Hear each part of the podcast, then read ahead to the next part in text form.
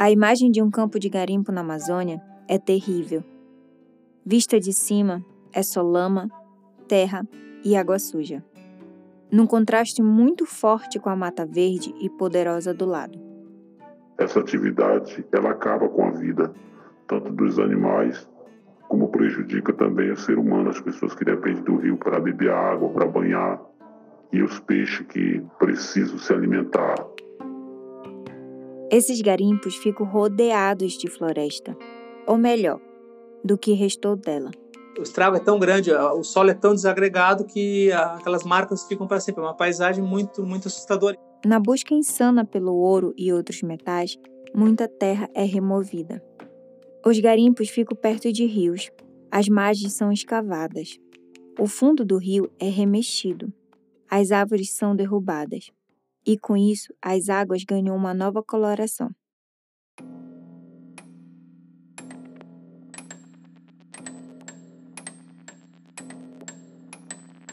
Eu sou Priscila Tapajoara, indígena de Santarém, aqui no oeste do Pará.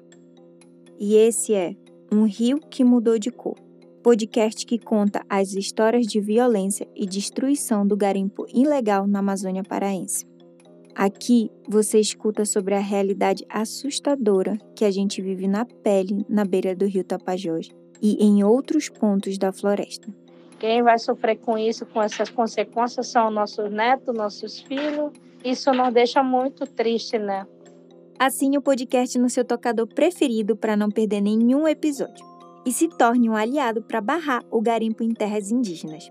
Acesse chagasdogarimpo.com.br e faça parte.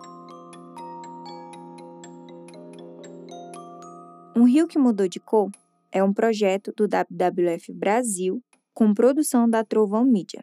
Até já!